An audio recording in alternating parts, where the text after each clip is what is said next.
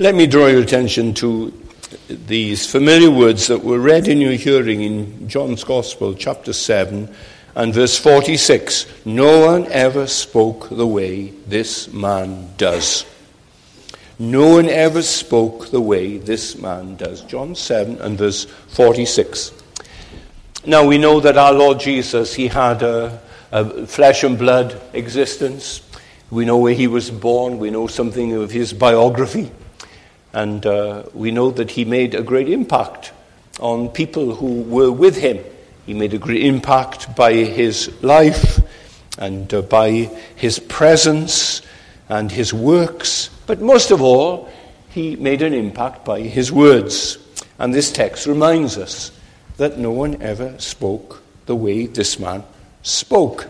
And I want this morning then just to consider the implications of that and why people said that why country yokels like these two policemen sent to arrest him, why they came away empty handed, transfixed by what they had heard Jesus say and the way he had spoken it.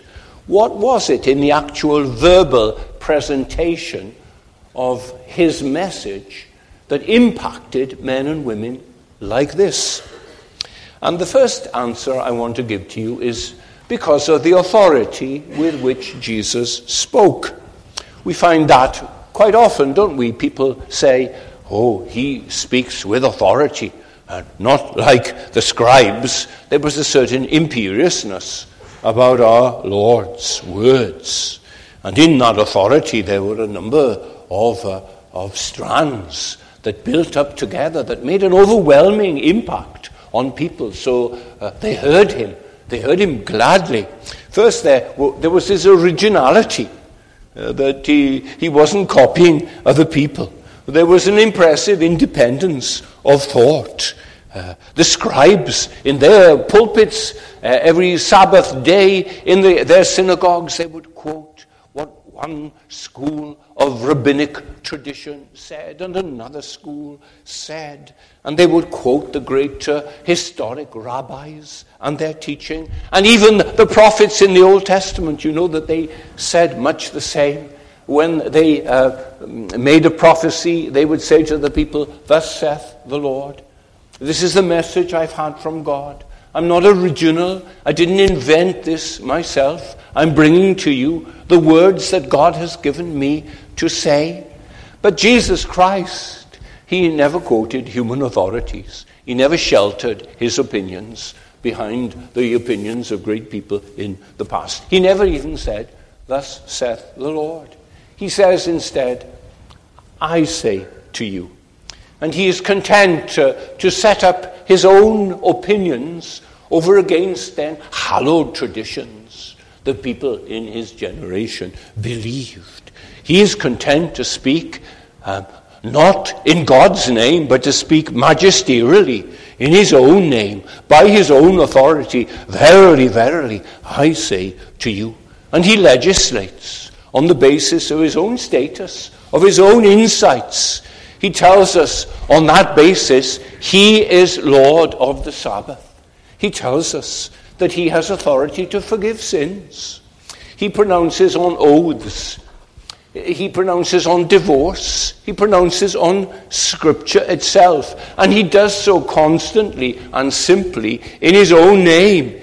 He sets up a great I over against all the rabbinical assertions and the traditions that the Pharisees laid upon the simple people. And he corrects those traditions simply on the basis of his authority. And so he had an independence of thought, he had an originality in his teaching. And secondly, he had a, a, a tremendous cogency, um, a persuasiveness, a beauty in, in, in his speaking, in the way he mixed parables in with moral declarations and got under the skins of people and spoke to their hearts and reflected then on common things. There was something very compelling about him.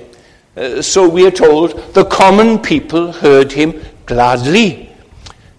The teaching was often singularly profound. It was constantly provocative. And controversial. But there was something about him that made them go back again and again and listen to what he had to say. We find in Matthew 5, 6, and 7 that passage we call the Sermon on the Mount, one of the most wonderful passages in, in all of the Bible. That uh, cogent and tremendously logical discussion that people in the end went away not so much with the content of what was said as the fact that he was able to speak like that for an hour and grip them and bring more and more mighty, vital truths to bear upon their lives. They found that very, very impressive. Uh, we know that even the devils then, even they found the authority behind the teaching of our Lord Jesus. They found that overwhelming.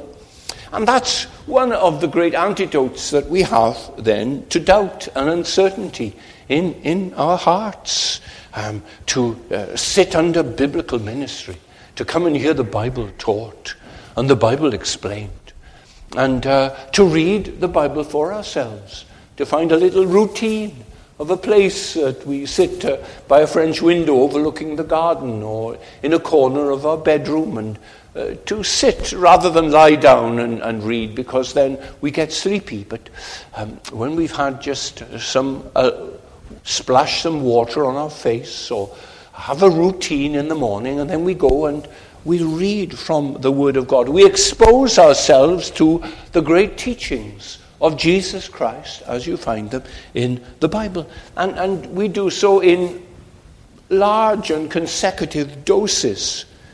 Uh, I mean, go back to Mark's Gospel and, and read the cogency of what Mark writes and the, and the narrative in its uh, liveliness, and immediately, and immediately, and it moves us on and on as we go from teaching to um, debate and miracle, and let it make its own impression on our souls. I, I, I could say to you, well, we've got pieces of manuscript of the New Testament that go back to about 120. That would be the very oldest. Um, a piece in the, the um, library in Manchester University, uh, the Codex there. It's a piece from John's Gospel. But when you consider that the oldest manuscripts for the Gallic Wars, written by Julius Caesar, are a thousand years after he wrote it. They go to about 900 AD, a thousand years. And that's considered very accurate and a powerful source. Um, here, here's a, a, manuscript, a piece of a manuscript that goes back then to uh, within 90 years of the life and the teaching of the Lord Jesus Christ. And I could use arguments like that and to uh, look at the facts that Luke brings before us in his well researched gospel and the book of Acts. And I could say, here are arguments that uh, show us the historicity then of, uh, of, the, of the gospels. But in the last analysis, the, the real magnetic power of the Bible, the, the, the cogency lies in, in this person that you come to that builds us up, and then he's announced, and then four Gospels tell us about him. And letting his teaching fall into our hearts and, and, and listen to his words and uh, expose ourselves to the personality of uh, this one person. Uh, um, I lived in Machen Hall in uh, Westminster Seminary for three years, and uh, it was named after the founder, J. Gresham Machen. And Machen was the great champion of um, biblical Christianity in the 20th century. And when he was a young man, before the First World War, he went to study in Germany and he studied under the leading German skeptics of the day, people that were held in awe by all the denominational leaders in Wales and all the theological teachers. They were all bought uh, by them. and he went and studied there. He went into the lion's den. And he discovered that these men then were, were not the dry academic men, but they had constructed a, their own image of Jesus, what they found Jesus to be a sort of um, mystic, political, uh, prayerful man. And they spoke about him. And when they lectured, their faces glowed and their eyes twinkled. And they presented their Jesus to these people the Jesus of social concern. And Machen would go home reeling from what he had heard, so different to Jesus from the Jesus his mother and father had taught him, and the Sunday school teachers, and the preaching he had heard in his church in Baltimore, in Maryland. What did he do? He'd go back to his room and he'd sit then in a tumult and he would open his, his testament, he would open Mark's gospel and he would read it through. He would read it through in the Greek because he had that sort of mind. And he would let the self attesting testimony of Jesus himself fall into his mind and into his troubled heart. The uninventable Christ. He would, uh, he would have a confrontation with this Jesus once again our Lord's words in their independence, our Lord's words coming from the, the beauty of his personality, and they, and they would pre- bring peace to him. And he would discover there the real Jesus, the real Jesus is the Jesus of Matthew and Mark and Luke and John and Paul and Peter and James and so on. And then, thirdly, um, the authority of Jesus was due to uh, the confidence he had in the relevance of what he had to say to my life and your life, the durability of his teaching, that it would last, that it would last certainly 2,000 years, and that would, there would be people. Today, there would be Aborigines in Australia and former headhunters in Papua New Guinea. And there would be people in uh, Argentina and in the central states of America, and there would be rice farmers in China, and there would be Indian peasants and scientists, and there would be people today in Siberia, and they would be gathering together, and they would be meeting in the name of Jesus Christ, and they would be living their lives by what he had to say. Remember how he says this now? At the end of the Sermon on the Mount, the climax is a parable. It's about two men who building are building houses.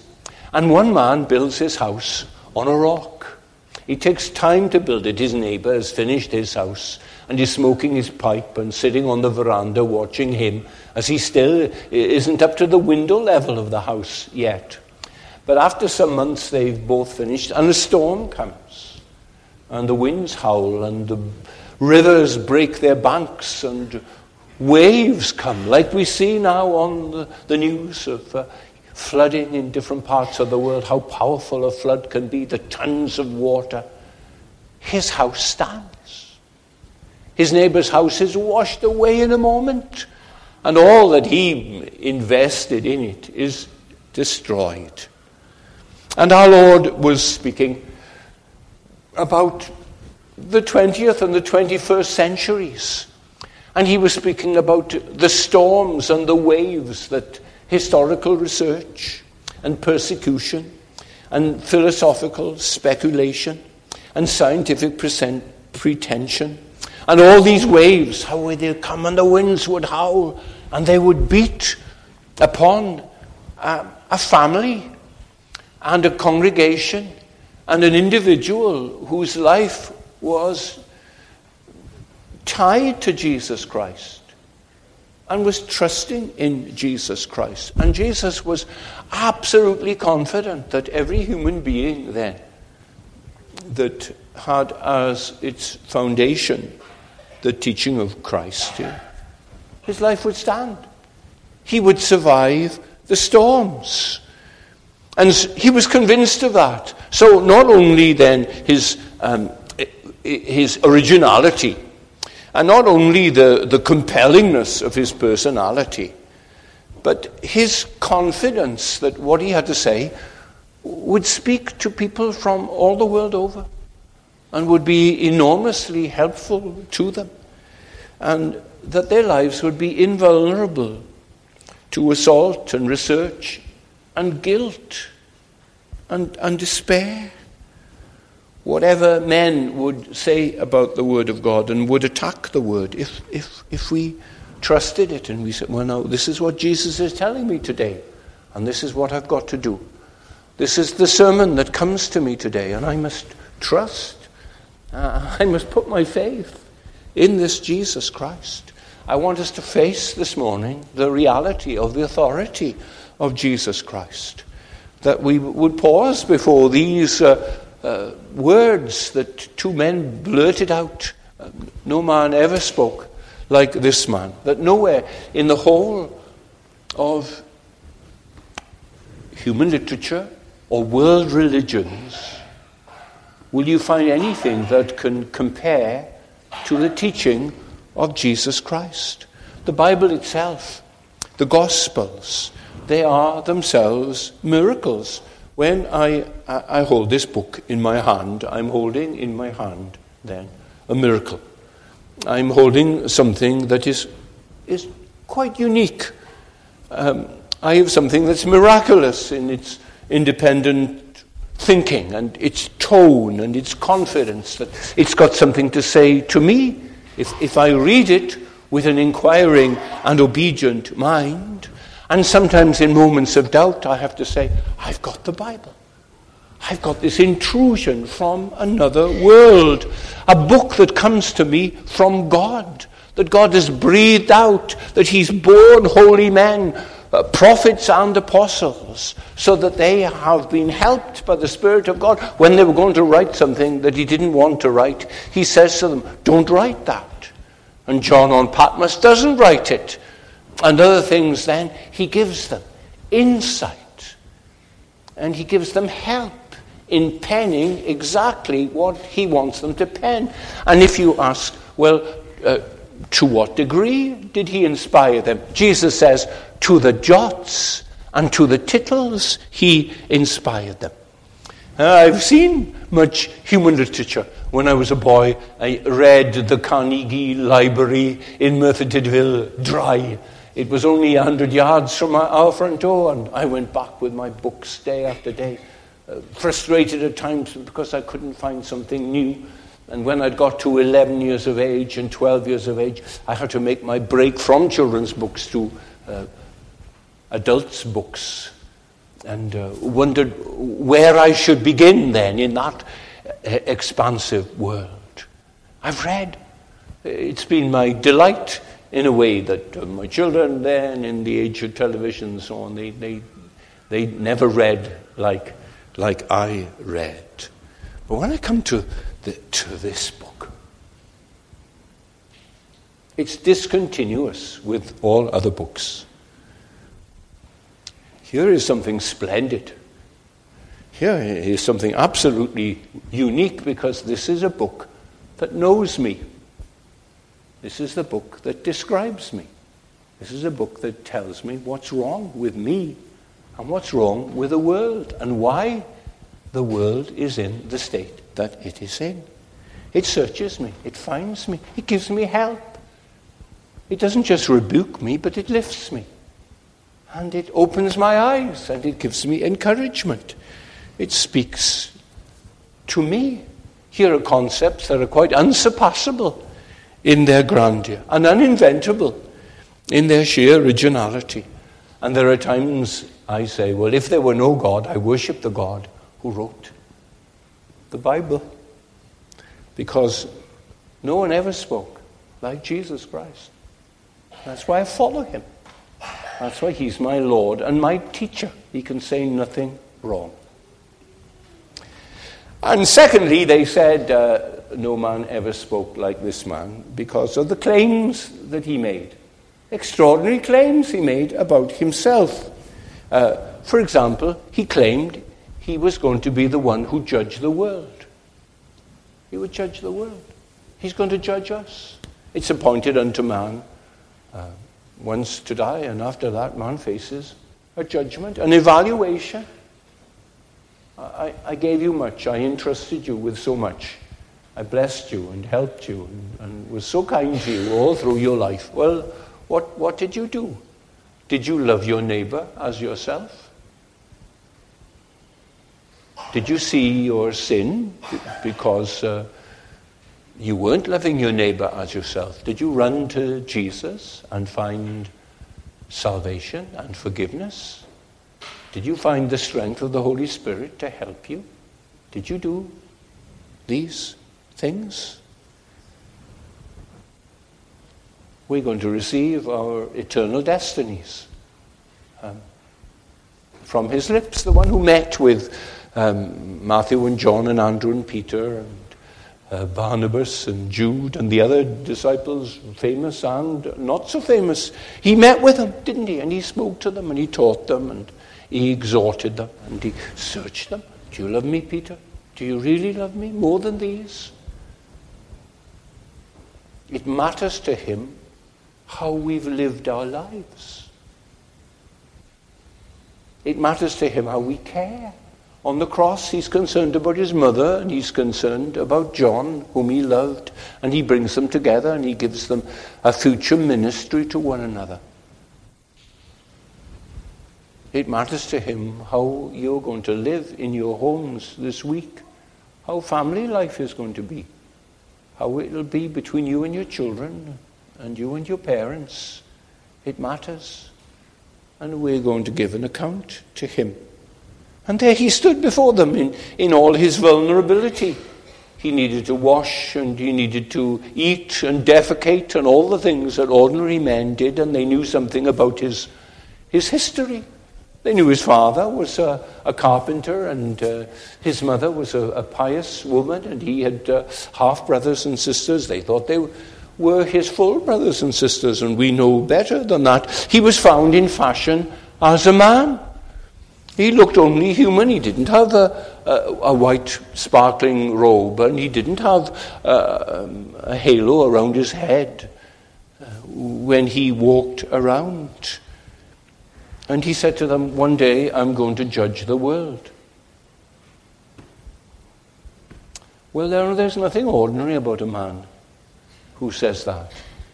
If men say it, and they can say it, and you would say, Poor Dab, you'd say. Oh, what a shame. The man's crazy. He thinks he's going to judge the world. I talked to some men this week, and just the week before, they'd met a man who told them that in November is going to be the end of the world, that Jesus is going to return. Thought, oh dear, who has he been listening to? Who's been dabbling with him that's uh, given him such confusion? Because if you believe that, then you stop working and you, you just go around uh, in a wild way telling people that Jesus is going to come again in November. And it brings discredit because nobody knows.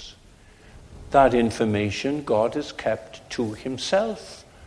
And if anyone claims it, they are, they're crazy or they have been ill informed. But here is the Lord Jesus Christ, and he says, We're going to meet him. That we must all appear before him, the King of the world. And he will decide our destinies. And the standard by which he will judge us is how we relate to Him. Um, whether we've been ashamed of Him, or whether we've made our boast in Him, uh, whether we've loved Him and done His will. And that's to be our, our chief concern. In the great humanitarian parable, remember, of the sheep and the goats, and the sheep are divided from the goats, and the sheep are welcomed, and the goats are turned away by the great farmer. And God is the great farmer, isn't He? In that parable.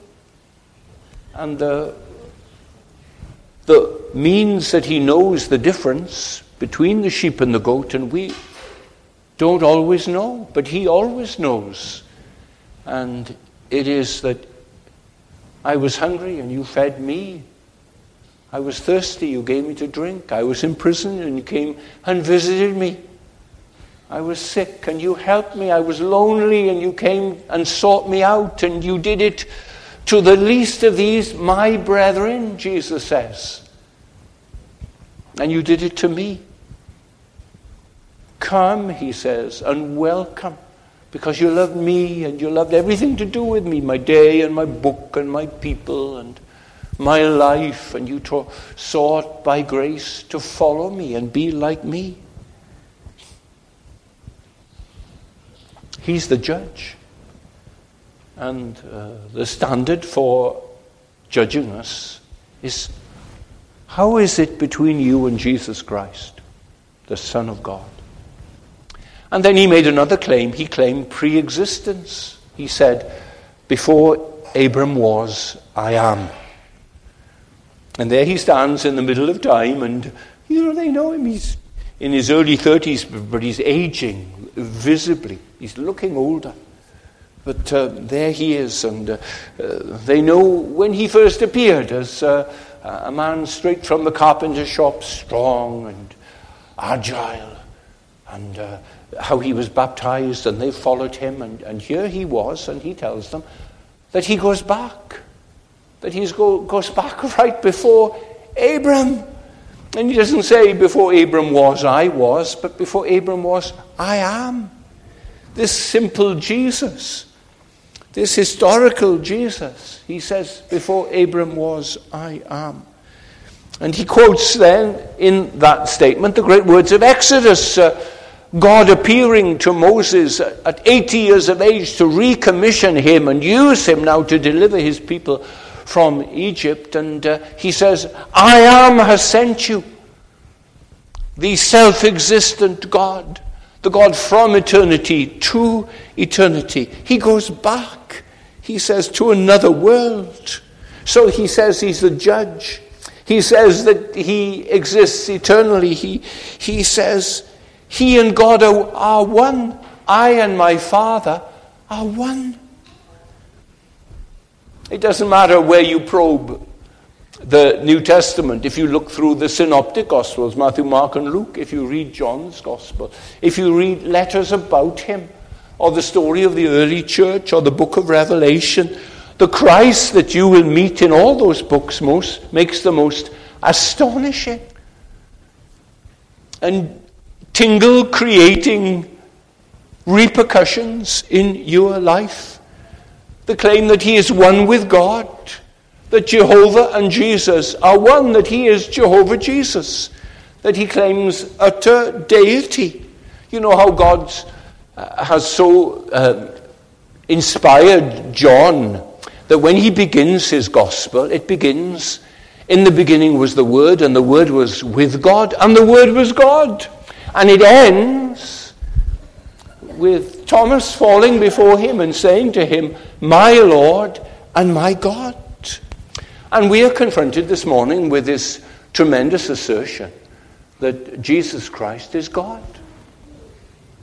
That the child in the manger, the infant of Mary, in all his frailty, in his humanness and ordinariness, who is he in yonder stall at whose feet the shepherds fall? Tis the Lord, the King of glory, the one who made the universe, the one who upholds it, who will consummate it. He made you. He is your God. He is your Lord. I'm not confronting you this morning with some emotional challenge. I'm not working on your feelings this morning. But I'm confronting you with thoughtfulness, with an intellectual challenge, with the veracity of the claims of Jesus Christ. I don't know how you feel this morning. You may feel as cold as ice. But it doesn't matter what you feel, you're being confronted with these, this man, and this, what this man said, and how this man lived, and what he claimed. Uh, uh the issue is is what Jesus Christ said true? That, that's the great issue. And that's quite independent of how you may feel this morning. You may feel no fear, you may feel no warmth, you may feel He is God. But the question is is it true? Is this truth? Because if it's truth, it has the most momentous consequences for my life. If it's true and I, I believe in Him and follow Him, I go to heaven. If it's true and I, I, I don't want to change my life, even for Jesus, then I go to hell. I'm standing, you see, in, in the middle of the New Testament. All the streams are flowing around me. The Matthew, Mark, and Luke, and John is flowing around me, and Paul, and Peter, and they're all, all flowing around me. And wherever I look, wherever I dip my cup in the water of these streams, I, I find a colossal Christ. I find a divine Christ. I find what men will say is a megalomaniac Christ. If he's just crazy. But from the rest of his life, I find the norm for sanity. I find the definition of what an archetypal human being should be, how he should respond, how he should love and care and turn the other cheek and pray for his enemies. And that's marvelously attractive in Jesus Christ as an example to me of, of how I should live. I, I'm asking you, have you reflected this morning then on the claims of Christ? Have you thought of the possibility that what he says is true? The possibility that Jesus Christ is God in the flesh. That the God who spoke through the prophets, um, Moses and Samuel and David and Elijah and Isaiah, that now God has come very, very close to us in a unique way. He's clothed himself in, in flesh and blood. He's added to himself our human nature, and he's come and he's. Jesus says, If you've seen me, you, you've seen the Father. And you, you, you simply can't ignore that without some thought. You can't simply say, Well, that's religion, and then uh, never think about it anymore because it's religion. That's one thing you can't do with Jesus Christ. Some people said, follow him. Some people said, he's a blasphemer. He's a crook. He speaks by Beelzebub. Crucify him, silence him. But, but you, you can't sit on the fence. You can't do that on the one hand. On the other hand, you can't do that because of his claims.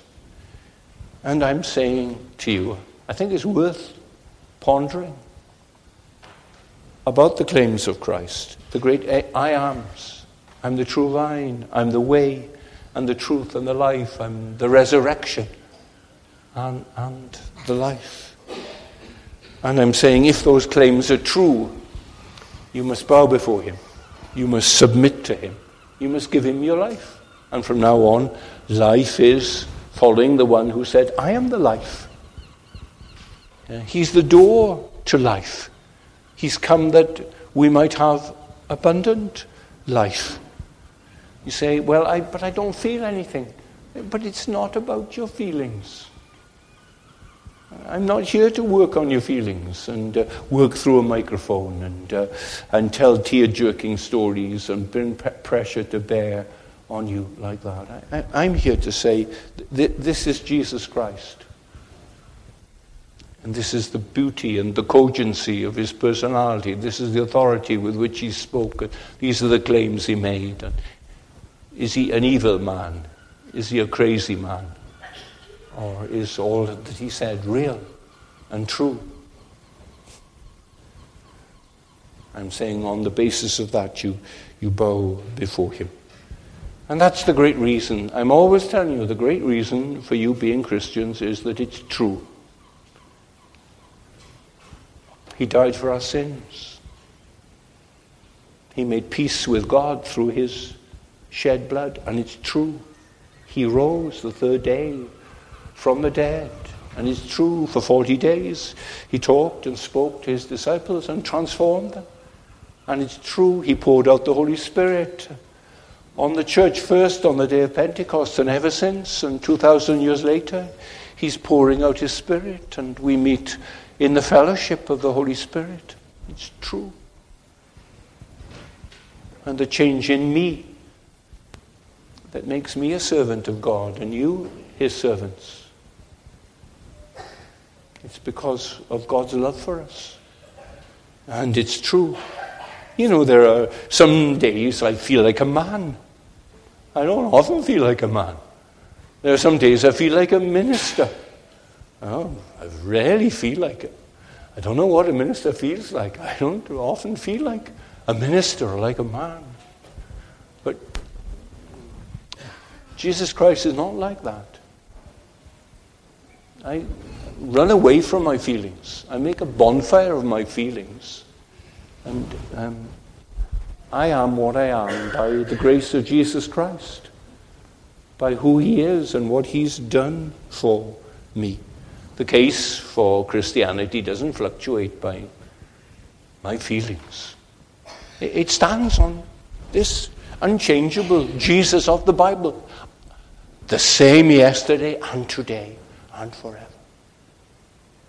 And uh, then, briefly, the, th- the third point I want to make to you is that um, when people said, No one ever spoke like this man, they said that because of the promises that he made. Many great promises. Uh, you know them. In my Father's house are many mansions. I go to prepare a place for you. I will come again, take you to myself, that where I am, there you may be also. He tells us if we look to Him and uh, we trust in him, we'll have life. That God loved the world and gave his only begotten Son, that whoever believed in him should not perish but have everlasting life. You know that these are the things that, that Jesus promised, but just this one promise Come unto me, all ye that labor and are heavy laden, I will give you rest. Now, there's nothing in John's Gospel that's as wonderful as that statement that if we go just as we are to Him, just as He is, in the attractiveness and holiness of His character, in the power of His life, if we go and we give ourselves to Him, He does a wonderful thing. He takes us, He receives us, He doesn't shun us. He doesn't, when we knock on the door, he doesn't open the door a crack and, and look through the door and say, What do you want? He opens the door. And we have fellowship with Him. And He settles our fears. He soothes our sorrows. He heals our wounds. And He casts away our fears. That's what Jesus does. He gives us rest. And you know uh, all the responsibilities that, that are facing you just now and your uncertainties about your health and about finance and about uh, the futures of your family and about illness and about death. That great unavoidability. And uh, Jesus says, I'll give you rest. I'll take your tensions and I'll take your fears.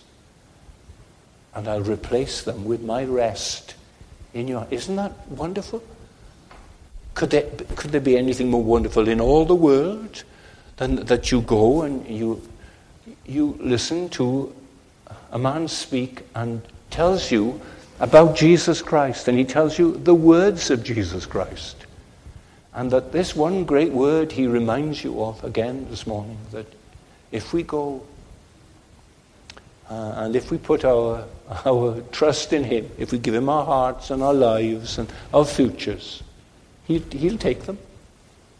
And He'll give us His rest. An easy yoke, a light burden. That, that's what He promises to give us. There's nothing that anyone in all the world, the richest people who can pay for the greatest teachers and philosophers to come and and speak to them. I was reading some words of Paul Johnson, how he would meet a, a famous philosopher called A.J. Ayer, and he would meet him, and he would say to him, Well, now, what true things can you say to help me today? And Etienne would be frustrated. He said, that's, that's not a rational question to ask. There's no answer to that question. Because he had no answer to it. Because there was no such thing as something that was there. Beautiful, constant, strong, enduring, relevant. but the gospel is full of these things, isn't it? Because it's full of Jesus Christ. You come to me. Coming to Jesus means experiencing the rest of Jesus Christ. So, coming is uh, being touched by the Word of God. The Holy Spirit taking the Word of God and touching your mind and your affections and uh, beginning to draw you with uh, cords of love, drawing you, drawing you, so that you can't stay away from Him. And, and you must know more about Him. And you must have this rest, the reality of it, the enduring reality of the rest of Jesus Christ. That's what the gospel has offered you again this morning. Think of it. Our Heavenly Father, bless this word to us then. Thank you that we have such teaching in Jesus Christ, such a teacher, such loveliness, such cogency and authority and beauty and relevance, such wonderful promises. Oh, oh Lord, keep us from Satan's suggestions now that these are the devices of men and all too good to be true. Help us to see that they come from the pit. And help us then to cast ourselves on this lovely, altogether lovely one, even our Saviour Jesus, in whose name we pray. Amen.